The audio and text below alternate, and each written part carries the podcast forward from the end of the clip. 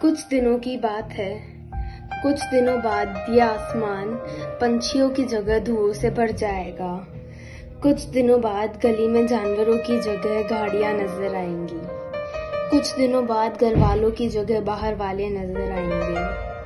कुछ दिनों बाद हम फिर से आज़ाद हो जाएँगे और जानवर कैद हो जाएँगे। क्यों ना इन कुछ दिनों में कुछ सीखा जाए। जो सीखा है, उसी पर अमल किया जाए। इस समय को बुरी नहीं, अच्छी नज़रों से देखा जाए। क्या पता जिसकी हमें तलाश थी ये वही समय है। यही तो हम हमेशा से चाहते थे, कुछ दिनों की छुट्टियाँ हो, हम परिवार के साथ मिल बैठ के खेले, कोई काम ना हो, बस परिवार के साथ मुस्कुराए। हम सब इसमें साथ हैं।